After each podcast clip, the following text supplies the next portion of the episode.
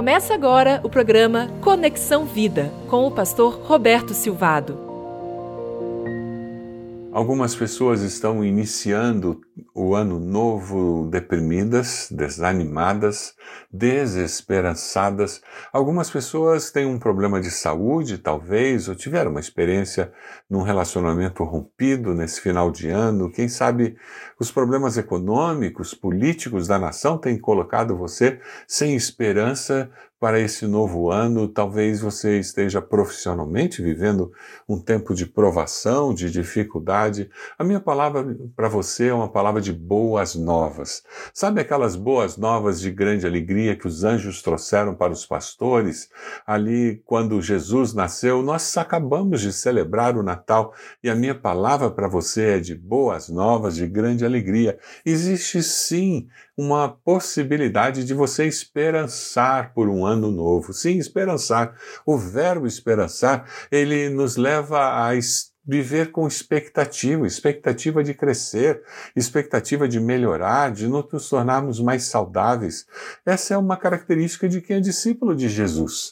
Nós fazemos alvos para o novo ano, nós colocamos sonhos que temos, possibilidades que existem, porque nós, de uma forma esperançosa, estamos olhando para o Senhor e nós estamos na expectativa de que Deus fará uma obra incrível na nossa vida, na nossa família.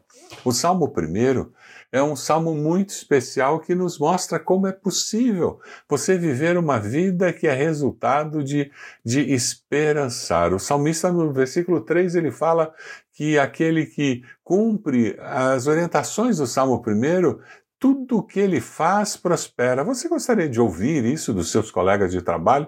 Você gostaria de ouvir isso dos seus familiares, seus vizinhos, dos colegas da escola? Nossa, tudo que ela põe a mão prospera, vai para frente, fica melhor. Como é feliz essa pessoa que produz frutos? É disso que o salmista está falando. E ele inicia com uma ênfase negativa, nos mostrando o que não devemos fazer para que nós possamos prosperar. E depois ele nos fala sobre o que devemos fazer para prosperar. Salmo 1 nós lemos assim: Como é feliz aquele que não segue o conselho dos ímpios, não imita a conduta dos pecadores, nem se assenta na roda dos zombadores. Ao contrário, sua satisfação está na lei do Senhor e nessa lei medita dia e noite. É como árvore plantada à beira de águas correntes, dá fruto no tempo certo e suas folhas não murcham. Tudo o que ele faz prospera. Não é o caso dos ímpios. Eles são como palha que o vento leva. Por isso, os ímpios não resistirão no julgamento, nem os pecadores na comunidade dos justos pois o Senhor aprova o caminho dos justos, mas o caminho dos ímpios leva à destruição. Esse salmo parece que foi composto para ser introdução do livro de Salmos. Ele confronta leitores com a comparação básica entre uma vida justa e uma vida ímpia, uma pessoa que teme a Deus uma pessoa que não teme a Deus. Como é feliz essa pessoa, aquele que não se afasta de Deus, e o salmista fala sobre três estágios do afastamento de Deus que se manifestam em conformidades com os padrões desse mundo. Três níveis diferentes, como uma escada que a pessoa vai descendo aos poucos sem perceber e quando percebe está longe de Deus. Esses três níveis são aceitar os conselhos dos maus, participar dos caminhos dos ímpios e adotar as suas atitudes. O primeiro estágio é aceitar o conselho de quem não teme a Deus. Você aceita conselhos de quem não teme a Deus, não ama a Deus? O segundo estágio no afastamento é seguir o exemplo.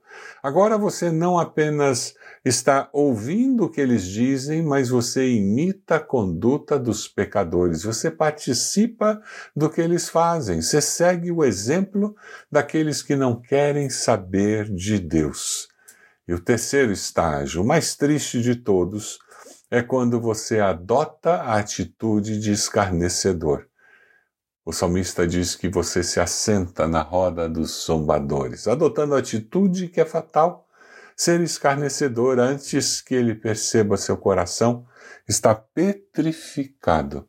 Vê a Bíblia com ceticismo, vê a igreja com cinismo, só percebe os defeitos daqueles que se dizem cristãos.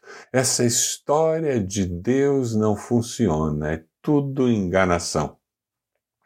Quem valoriza muito estar com aqueles que não honram a Deus, perde a capacidade de ver a bondade a graça de Deus na igreja, na palavra, nos relacionamentos com os irmãos.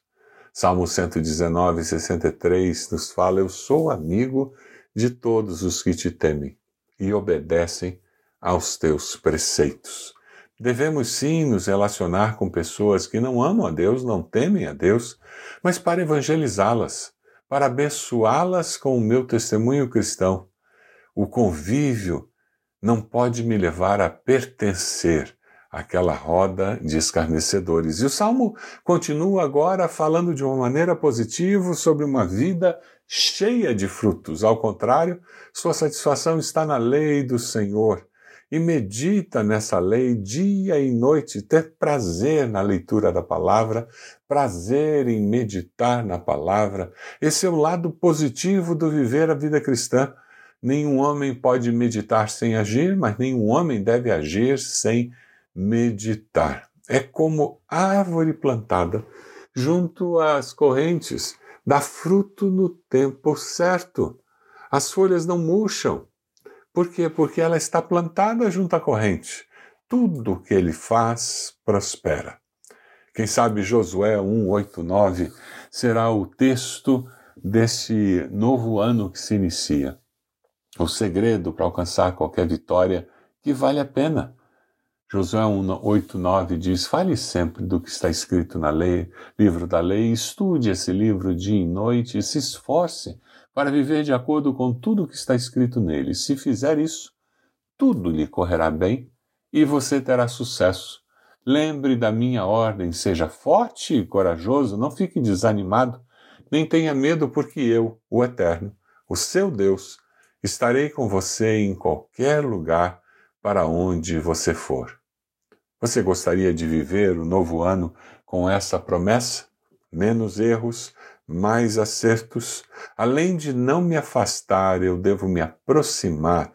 Não basta eu evitar que me afaste, mas eu preciso intencionalmente me aproximar de Deus, buscar a Deus. Intimidade com Deus evitará a condenação no juízo final. Versículo 4 diz que não é o caso dos ímpios, são como palha que o vento leva.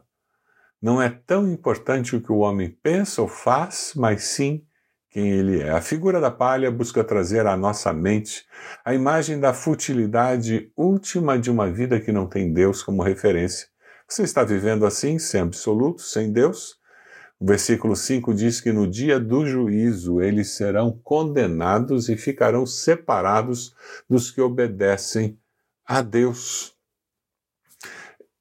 Não é politicamente correto nós falarmos sobre julgamento de fogo, sobre condenação, mas a Bíblia fala que Deus criou o céu para o ser humano e criou o inferno para Satanás e seus demônios. E enquanto nós estamos nessa vida, nós escolhemos para onde queremos ir.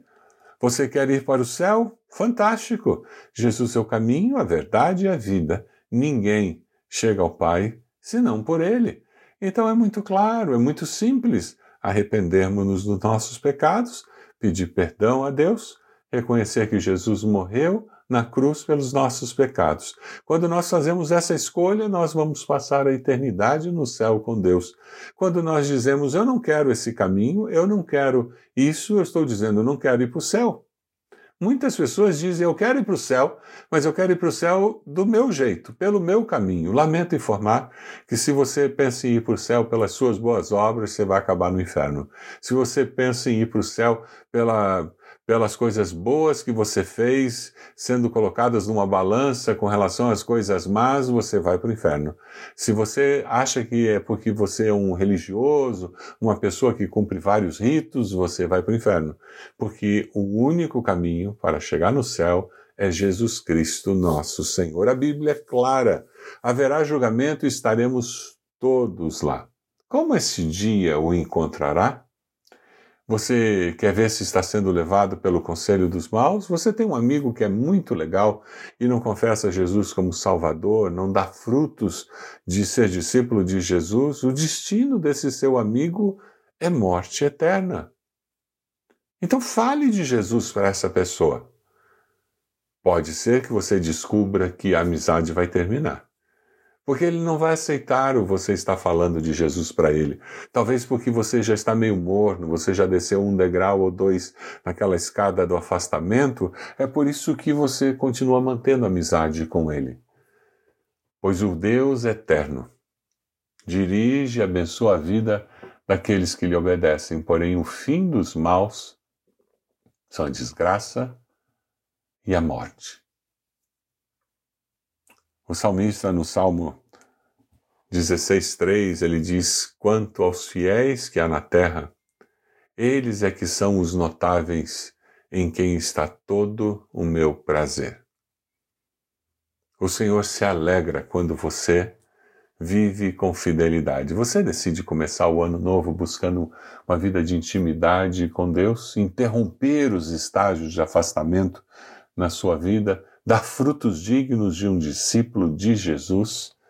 Eu quero orar por você. Deus amado, abençoa cada pessoa que nos ouve agora, abençoa cada um de nós e nos ajude a perceber esses estágios do afastamento, Senhor, para que nós possamos interrompê-los.